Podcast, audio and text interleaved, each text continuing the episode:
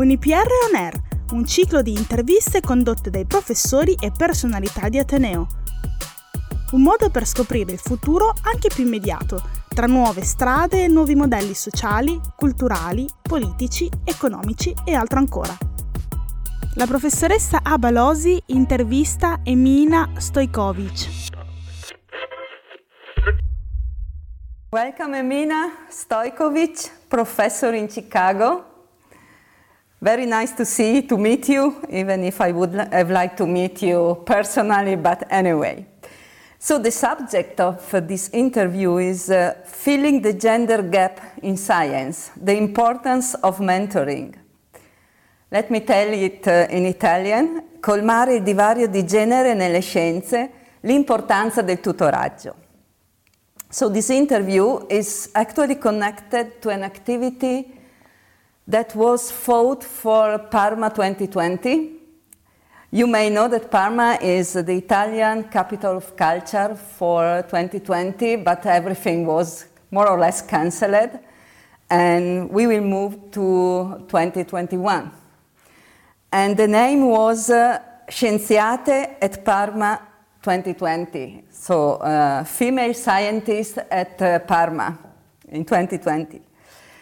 So uh, this was envisioned to bring to the attention of the publicum uh, the question of the gender gap in STEM professions. I'm speaking of professions, really, people working in the STEM, so jobs in science, technology, mathematics, and, uh, and engineering.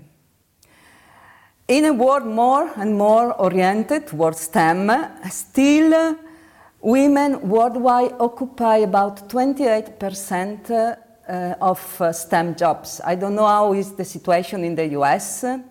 In Europe, we are quite fortunate because we are about 40%, 40, 41%, but we are running into a plateau, so we are there stuck and I think in the US is around 29%. In the UK, 24%. So they are really low. Despite the fact that women have about 50% of educational degree in science, and I think it's the same also in the US. So somewhere, somehow, they are lost at a certain point. So uh, Briefly to introduce you, Emina Stojkovic is full professor for biology at the Northeastern Illinois uh, University in Chicago, is correct, or? And she was appointed to the position that she has now last year, I think, on the basis of exceptionality in research. And I can really witness that. So I have been known Emina uh, for some years, some 15 years, I think. And she's working in the field of uh, photoreceptor proteins as a structural biologist. And we have met in international uh, congresses. And some years ago, uh, she also gave a seminar for us in our department in Parma. I think it was uh, 2016, if I remember yeah, well. Exactly. But reading her CV does not tell the entire story of how she became really a renowned researcher and this story I learned some years ago in a Gordon conference uh, where we were taking part uh, in a power hour of, uh, where we were really speaking of this subject. And uh, she has told all the audience there about her engagement in encouraging girls and also and mentoring girls toward continuing their education and training in research and also other underrepresented categories, if I remind well your talk there. So that's why I have invited her uh, for this interview because she has a long lasting experience. And Mina, if you could briefly summarize for us uh, your educational experience, how come that you came to the US and what your experience there? When? How young was you? Yes. Uh, thank you so much uh, for inviting me to do this interview. It's a real pleasure uh, to actually see you. We haven't seen each other in a while, and uh, it's so nice uh, to do this. So I will try to be brief. Um, even though the story is a little bit long, but I will do my best uh, to uh, be brief in, in the story. So um, I'm originally from Belgrade, uh, Serbia, so not that far away from Italy. And uh, what uh, what I wanted to say is I always had some kind of uh, fun with science, even though I grew up in a family of no scientists. Um, I really love to experiment at home. Of course, it started in the kitchen and my mother's little garden. So I was playing with her plants and I was playing with various things that I could find in the kitchen. And so I had always this urge to mix things, and I would get in trouble with my mom uh, because I made a lot of mess in the house with my uh, simple experiments. And um, I had a very inspiring chemistry teacher in Belgrade. Um, and he somehow um, really took me under his wing when I was in Belgrade and encouraged me to really, he really pushed me. So if nobody in class knew the answer, I couldn't get away. He would always call on me and say, okay, Mina, what is the answer? And it was really uh, uh, on that level. And then, uh, unfortunately, during my high school education, Serbia was under sanctions. We were going through civil war. Um, the whole former Yugoslavia fell apart, and uh, we were facing serious sanctions. So we didn't have really labs to do in high school. We were sort of reading off of pieces of paper what the labs would be if we had lab practicums. And uh, and we also uh, many days we didn't have school because uh, there was no heat in school. Um, I had to walk to school. I couldn't take bus to go to school because we didn't have enough uh, gas for cars or buses. And teachers were not getting paid really. Teachers were getting paid by flour and sugar and basic supplies. That was very, the money was not valuable basically. There was huge rates of inflation. And um, but i was very good in speaking english. So my english teacher encouraged me to consider leaving serbia. And and um, and together with my chemistry teacher they both kind of like said you know maybe you should consider trying to be an exchange student. Um, with your grades you could learn so much more if you go away but i was very close to my family and i was young i was 17 when these conversations were happening and I was afraid to leave. Um, but uh, through a set of circumstances, um, I actually, um, to make story short, I applied to a Russian exchange program to come to United States. So I couldn't come through a Serbian exchange program because Serbia was under sanctions, and so I had to go through this Russian exchange agency. Um, and um, and there were two other um, uh, teenagers from my hometown that were going through this program. They were selected. And um, I ended up in Seattle for my senior year of high school. So I made it all the way from Belgrade with an American family in actually, actually on a small island not too far away from Seattle in beautiful Puget Sound area. Uh, if you look on the map, it's like probably the furthest point away from Belgrade, you know, in terms of United States and I got a scholarship to come. And then I had a wonderful relationship with my host family. I lived with an American family, and uh, they were great. They were super supportive of me, and they encouraged me to consider college education. And uh, I ended up uh, then for college uh, in a small liberal arts college in Minnesota on a scholarship um, because I was a good student. And um, uh, and this was a private college. So in America, you have these small private liberal arts colleges. It's not university setting. There are no graduate degrees. It's just for for bachelor's degree. And uh, there, I really got to flourish with my science. I had great science teachers, and um, very shortly after my first year there, I transitioned into being an academic assistant and being a laboratory assistant and mentoring other students. And I really learned so much from that. So, not just being in classes, but working with other students. I learned how much I enjoy doing science and working with others and teaching that science to others. So, I knew I wanted to be some kind of researcher teacher. This was sort of how it went about. Right, right. Mm-hmm.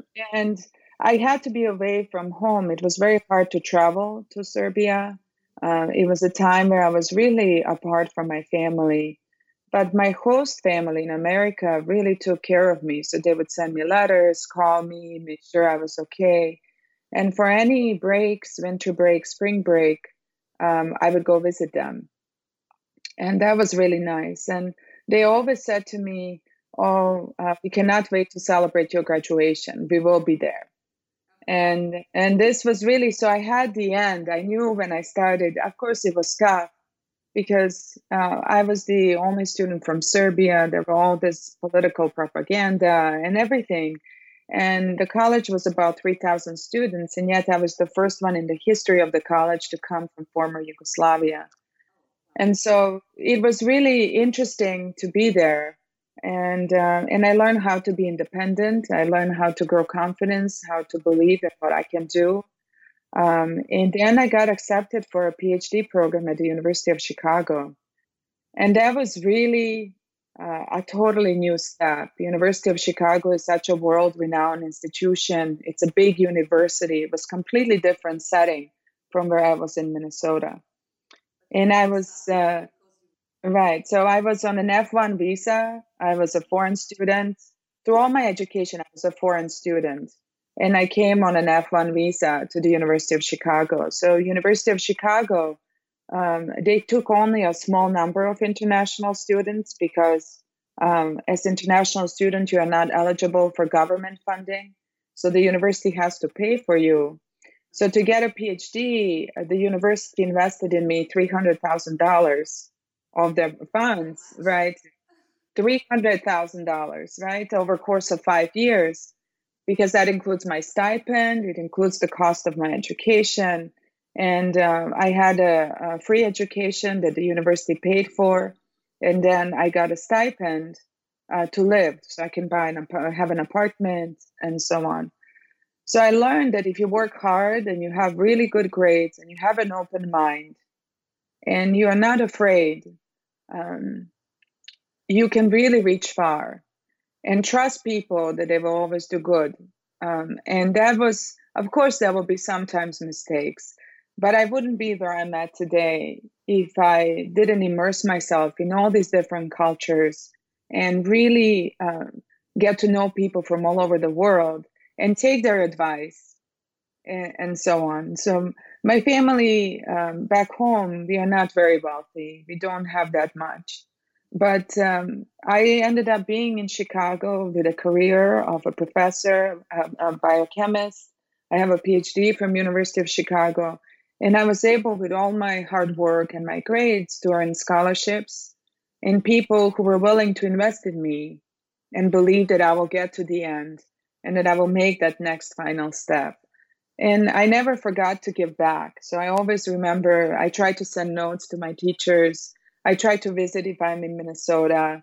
I try to check with my PhD advisor. You know, it's it's just uh, and I had such a marvelous uh, women who were my mentors um, throughout my time, that uh, I always treasure and carry. And one of the mentors is also you. When we talked at Gordon Conference, it's so inspirational. And when I came to Parma to see your place where you work and you know it's amazing. Um, i never forget what all um, women that mentor me had to go through to be where they are at. And so i always try to think in ways of giving back. So this is kind of like a you know summary of the story. So a lot of advice a lot of engagement uh, and giving back uh, and don't forget what they have given to you so you can also give to others so now we come uh, to a question. In 2020, on the Lancet, there was a paper titled All Things Being Equal Diversity in STEM. And this paper states one response to this poor gender parity has been to encourage more girls to study STEM subjects in school, but encouragement is one thing, retention is another thing. So uh, in USA and Europe, even more women achieve a bachelor or master degree in STEM discipline, but still men dominate uh, the workforce. which is, according to you, the critical period, I, I don't know, postdoc, for example, for a woman to give up in a way? Postdoc, PhD, or, or when? Yeah, so I think uh, uh, so in my 12 years as a professor, so I started as assistant professor in 2008. I had opportunity to mentor many women in my lab who did research with me and have gone on to PhD. And I think critical time uh, when they left my lab and they went to their PhD program. So I would say it's graduate school as well as postdoc. And I'm going to give some specific examples what happens in graduate school, um, and I even now it may be hard to believe, but if women choose to be mothers while taking their um, PhD track, um, it's very difficult. Um, there are many obstacles. It's hard to find affordable care for your child, in particular if you're a single mom. Um, and I had a student who, after uh, becoming a mom while being a PhD student, actually decided not to pursue academic track. She decided that after PhD, just to go and get a research position in a hospital and uh, not take on a leadership larger scale position.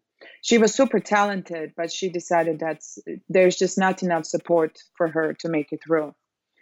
And then, as a postdoc, I have another student who made it to postdoc, um, and she actually had children as a postdoc. And that was the turning point for her. She felt that as a mother and as a PhD scientist, she was not supported enough to afford uh, to provide proper care for her children as well as pursue her career dreams. Um, I experienced something similar. I had one son when I was a PhD student and another son as a postdoc. And in both times, I had to face serious obstacles. But at that time, my parents were retired. So I was lucky that my parents, they sacrificed everything to come and help me take care of my sons so that I could continue my career track. But for many women, that's not an option. And it shouldn't be like that. We should be able, um, we should be able to support women and and really make it um, that those women who choose to be mothers as well as pursue a career uh, that they can afford to do so. And uh, of course there's family planning but sometimes things happen. And um, and so on. So i agree that graduate school and postdoc usually the time changing transition for most of my former students was the time when they experienced motherhood. And um, but there were students who were persistent and made it through. So i have students who, who are now doing postdoc and they're pushing forward. Um, but um, it's not also easy as a single woman right? And in particular if you're a woman of color. Um, and if you are a woman of color it's very difficult uh, you face so many obstacles along the way. And and and also just as a woman in general. In biochemistry when i was a phd student at university of chicago uh, there were only two female faculty members in my entire department. Biochemistry was the largest department but there were only two female faculty members when i started. And one was in the hospital where i didn't work so i didn't see her. And the other one um, was uh, really in the science building where I worked. And I thought, how could this be? I mean, it's uh, when I started my PhD, it was 2000, it was 20 years ago, not that long ago. But only one, uh, really one faculty member that is without clinical appointment. And I thought, this is so strange. Over time, now they grew more female faculty members, but they're still a minority. And that's a known fact at research run universities. Um, uh, the number, these primary research universities, the number of women uh, tends to be fewer than at, let's say, teaching universities. Um, and I think something has to do with the fact of uh, job expectations and how uh, how friendly the environment is for women to pursue all her dreams. Um, some women choose to to combine everything: the career, and being moms, being mothers. And so it's a it's a, an important thing to discuss, and we have to unify as women and work towards more uh, more accepting working conditions that we can uh, fulfill no matter what we want. Uh, and being a woman should not be limiting in that way. So we have to be the driving force and keep on going forward. Yeah, of course, if you have family help, is good, but you shouldn't need it. That's the take-home message, I think. Right, exactly. You shouldn't yeah. need it, right? Mm-hmm. How do you practically encourage girls during their these difficult steps? Because I know that you do a lot of practical encouragement. Right. Give so, an example. Um, right. So many. Uh, so the university where I teach um, and do research um, is a public university, and actually uh, we serve many low-income students, many first-generation college students, and most of our students come from public schools that are not in very good shape. So they are not. Uh, they don't come from high-quality high school education and what I want to say is when the students come and take my courses, I think first how I start is by encouragement. Most of my students uh, don't believe in their qualities. They they come and they think that science is not um, something they should pursue uh, or even do research. And then I gently, um, uh, from teaching, interacting with them, I see students with a great potential, and I encourage them to start working in a lab and then they when they get hands on science that's really fun when they really see how some of their ideas get to work. I think hands on experience is critical. It was life changing for me because i didn't experience this in belgrade but when i came to united states being able to be in the lab uh, the teacher couldn't get me out of the lab. After school i used to go to the lab and just say oh can we do this? Can we do that? And uh, just the fact that you can do these things is always fun and I think so to put I your hands uh, is really very, very a very important step uh, for uh, right. doing research. To put your hands uh, in the in the right. field. And so I encourage students and put my trust in them. And I say, you know, if you make a mistake, it's okay. That's how we all learn. This is one place where you should feel comfortable that mistakes are acceptable. So they they like that. They like to see that they can have something that's their own, their own uh, work, their own ideas, and they take ownership of that. And then I take them to conferences. So conferences, uh, which nowadays because of pandemic is very limited, they are mostly virtual, and the experience is very different. But but my students, when they go to this conference and and present their work, this is like mind blowing for them. And then they meet people from all over the world, and uh, and it's like they see people of all different cultures, languages come together on some specific topic or subject and so much passion about the work that's being presented and so on. And that's really where they make that commitment that this is something they really want. Going to these conferences and really getting to interact and see so many people who are passionate about the same subject. And they love being part of that community. Right. And I think also what I didn't, when we were at the Gordon conference and we had this first time, this women's hour, where we as women gathered together and talked about the obstacles we encountered, no matter what part of the world we were in, or and how similar some of our stories were.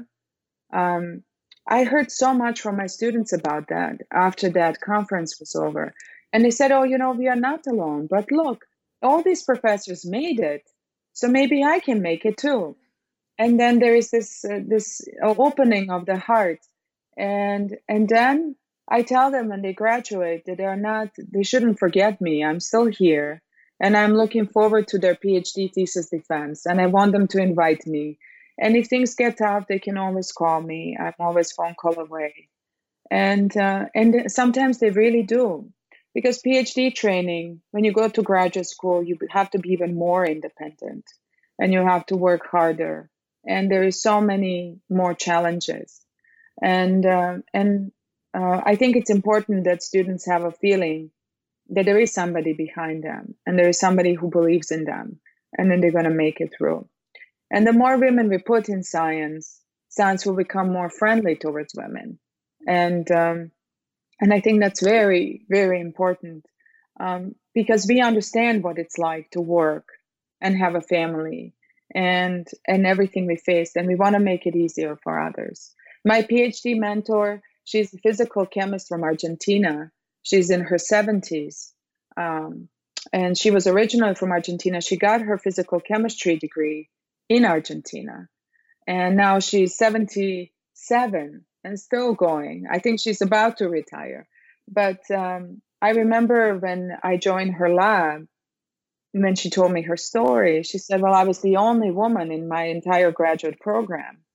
And, you know, and this is in Argentina. And I thought, oh my God, well, if she could do it, why am I complaining? Right. And so, um, and so we just have to uh, keep on going and unifying. I think unifying and making our colleagues aware of what our struggles are. Sometimes our male colleagues just don't understand that because they don't have to experience this, but they're willing to help if you if we tell them what the issues are. So mentoring is never ending for you. You are always mentoring. Right, no. Even later.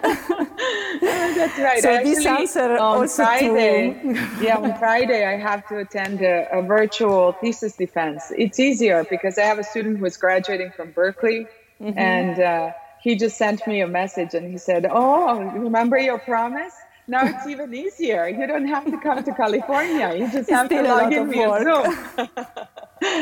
so, so this also I can skip the next question because you have answered already.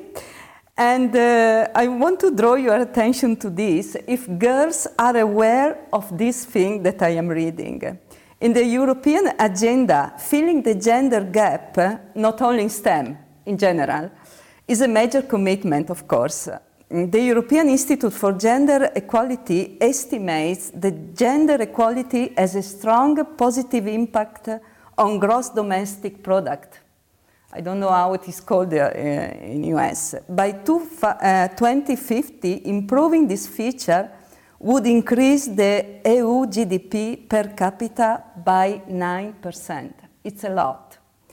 And a lot of this percentage would be due to the improvement of the gender gap in the STEM, in science, technology, engineering, and mathematics.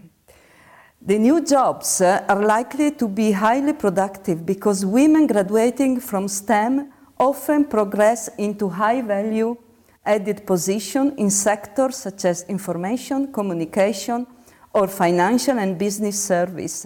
Higher productivity of STEM jobs is likely to result into higher wages. And this is also a point. Remarkably, the studies show a closure of the gender wage gap by 2050. I don't really believe this, but uh, I am not aware of similar studies uh, for the US.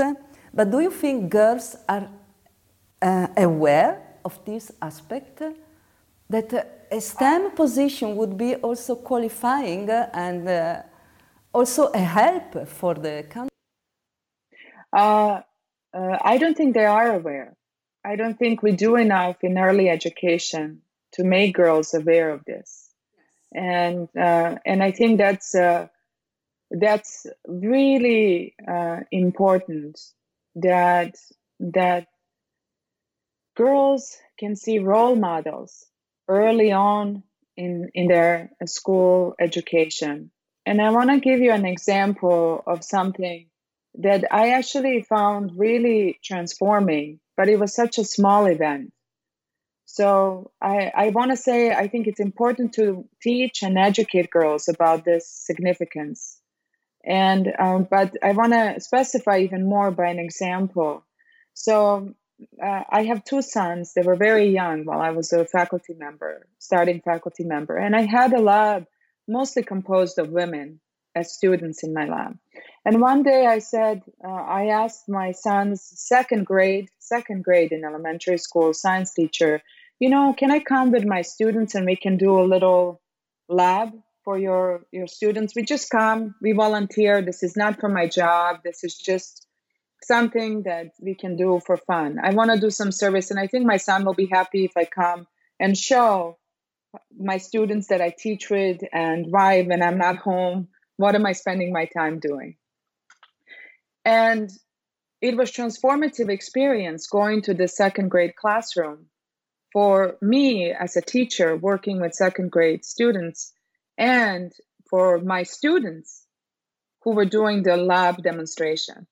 And we made it something as simple as showing students how many, they had to weigh how many grams of sugar are in a can of Coke um, and how many grams of sugar are in equivalent weight of carrots and celery. So we brought celery, we brought carrots, we brought uh, sugary soda, right? A can of regular Coke, not Diet Coke. And then we had balances and they were weighing the sugar and they were shocked to see how many grams of sugar in there. But what was striking is that simple event of 45 minutes um, made such a difference. So there was actually a boy who took away a spoon from a, a, a, balance from the girl and said, uh, "You cannot measure the sugar because you are a girl. You don't know how to do this." And he did this in front of me. This was in 2011. Right? It is true in Chicago okay, in an elementary school. And I thought, well, why are you saying that? I said, no, absolutely, she can measure this. And he said, but I, she's a girl. I have to help her. He wanted to be helpful. Like he thought, you know, okay. And then he thought, you know, it's really a boy's thing to do the work, and she, as a girl, should sit there. And I said, no, no, no. And I said, look at us.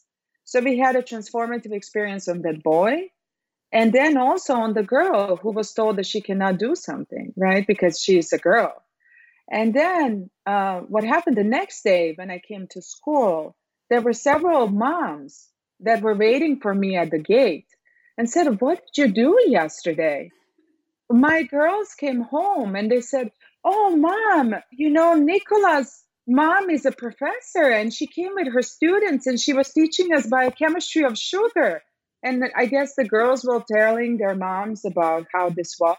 And it was something that I didn't imagine. And then another thing that happened was my students asked me, when are we going to do this again? This was so fun. They wanted to go and do this again, my own students from my lab. I thought that they would, you know, kind of skeptical. Do I really want to deal with second graders? And, you know, these little kids who are kind of can be annoying and so on.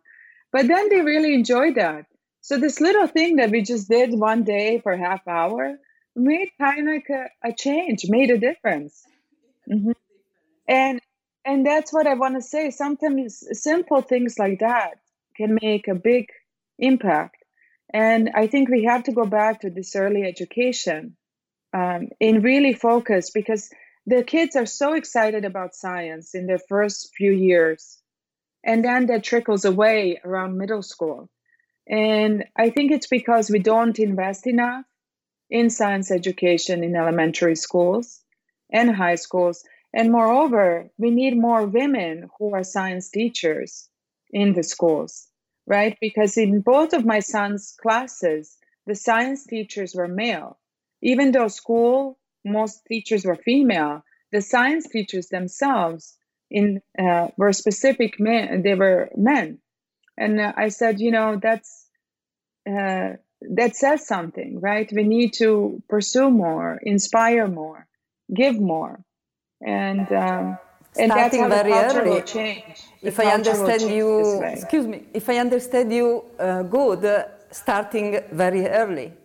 Right, starting very early, very early, and making science accessible, making science accessible and something that students with positive reinforcement because um, it's important that students can are allowed to make mistakes in the lab in particular in the early education not reprimand them if they spill something or and let them be creative. If they want to measure sugar in something else great. And open-mindedness. And and i think that's that's very uh, relevant. So this is something that i learned from simple things that i never made i didn't think anything of.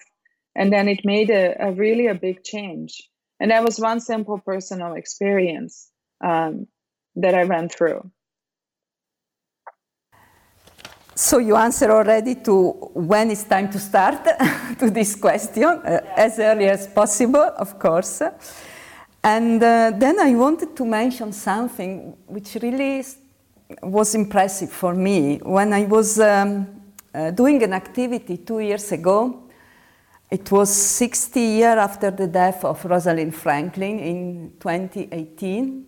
So we did uh, an activity, a bit of research together with uh, my PhD student, and we collect some statistics, and something very peculiar emerged. In a way, in countries, let's say more developed country, where gender inequality is lower, women, uh, let's say now we are 40% in Europe, 30, 34% uh, in Italy, but it's a plateau. Nothing is happening anymore during the last year. We are not improving anymore, just a little bit. And um, they were interviewing girls and discovering why should I go in science when I have so many other possibilities in my country. I can earn money much earlier than starting a long-lasting career in science. And uh, quite surprisingly are the so-called developing countries that are putting more females in science because for them the other way around. Science is a way to achieve autonomy and freedom. What do you think of this? because I think we will never reach a gender equality in science uh, if girls think this thing like that. Also because there are so few role models. I mean, we are seeing a lot of women now during the pandemic speaking, and this is good. Mm-hmm. Uh, I think that's a very important point, and I um, I I hope that we can continue inspiring women to pursue science careers. I can give some specific examples. Um, um, for example, fields like physics and chemistry, they tend to have much fewer women than biochemistry and so on. But now science is moving in more interdisciplinary direction, where we have biophysics, um, we have biological chemistry, and so on. So women who are more driven towards life sciences, they can they should they can go in these interdisciplinary areas. We also have bioinformatics, which has a lot to do with uh, using computers and programming to process data. Um, I think uh, we need our government to create specific programs to uh, fund and make science jobs more competitive.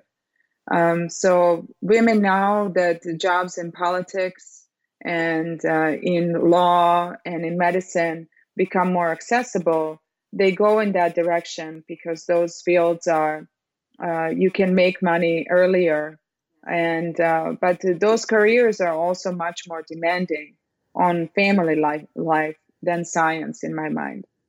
And I'll give some specific examples. But I want to say is uh, the government in general, um, and United States is also falling behind, is not investing enough uh, of the federal money into science careers and scientific discovery and science jobs. We need to continue supporting science. And if anything shows the need for this is the pandemic that we are in. How much money went into trying to come up with vaccines and so on. And the scientists were working around the clock to generate these vaccines. And um, we wouldn't have to work on such a rapid way if we invest ahead of a time and we are ready and prepared, right? And this is this needs to happen globally. And so uh, being a researcher should be just as prestigious as being a doctor, right? But when I teach, most of my students understand that doctors are here, they're super elevated, and researcher is, oh, that's somewhere here, that's not the same. And and the truth is, right, and the truth is in America, doctors do make much more money. I have friends who are doctors. But I have to say, um, what I take from my job every day as a professor is personal fulfillment the way I get to interact with people and the way I work with young people and young students, um, and how much impact I can have on their lives. For me, that's priceless. I will. There are no dollars that can replace that that experience. and transforming life of somebody who comes from a family of no scientists an immigrant family i have a lot of students who come from immigrant families whose parents don't even speak english and then opening this world to them that is accessible that they can reach uh, for me that's uh, very important and also i can bring my family into my life so my my sons have grown up in my lab so i brought them to my lab i taught them how to work with bacteria at early ages. I have pictures of them at five and seven. They were in my lab doing stuff and helping with my students. You know, it was just kind of like a, a fun thing to do. So I can bring my work to my life, which in hospitals you can't. There are very tight regulations. My colleagues cannot get their kids there, or but in uh, my university, I can I can do this, and um, and so it's a different aspect. It's sort of what you treasure and I think I make enough to have a pleasant life. I own a house here, and uh, you know I don't have a huge villa, but I have a house. I and uh, I have way more than I had when I was in Belgrade, and I get to travel the world. I was in Parma, got to be in Finland. I got to go to Japan to do my experience, experiments. it's a big uh, and, for for a scientist. I think the world is big. Yes, that's right. And I think that all comes together. So, uh, in my life, my work, uh, it can happen any days. I can work from home, I can work in my office. Uh, it makes, and I get to be creative, right? I get to do things that I really enjoy. And that is so, so, so nice that you have that control of your job, which really happens in science. Yeah. And in fact, this was my last question. I think we went a bit long, but uh, I would like really to speak of creativity in science. This is a, very good that you mentioned that. Uh, there was a Microsoft research some years ago, and a reporter uh, wrote a beautiful article she called Sylvie Lafarge, Creativity in STEM, a contradiction in terms, not for Europe's girls. In fact, the greatest scientific discoveries in history were born out of creative curiosity and the desire to do things differently. Across Europe, a large proportion of our survey respondents consider themselves as very or even extremely creative. And the more creative they felt, the more likely they were to be interested in STEM subjects. And this was really a correlation that what, one would not think of that because one is thinking to a scientist going to the lab and doing some uh, uh, very mathematic job. It's not like that. And this was particularly true for girls between 11 and 16 years old. So they finish creativity is an unlimited resource, which means the possibility are endless. I think we could both comment on that, but I leave you the stage on creativity. Uh, yeah, I think creativity is uh, such a beautiful aspect of science.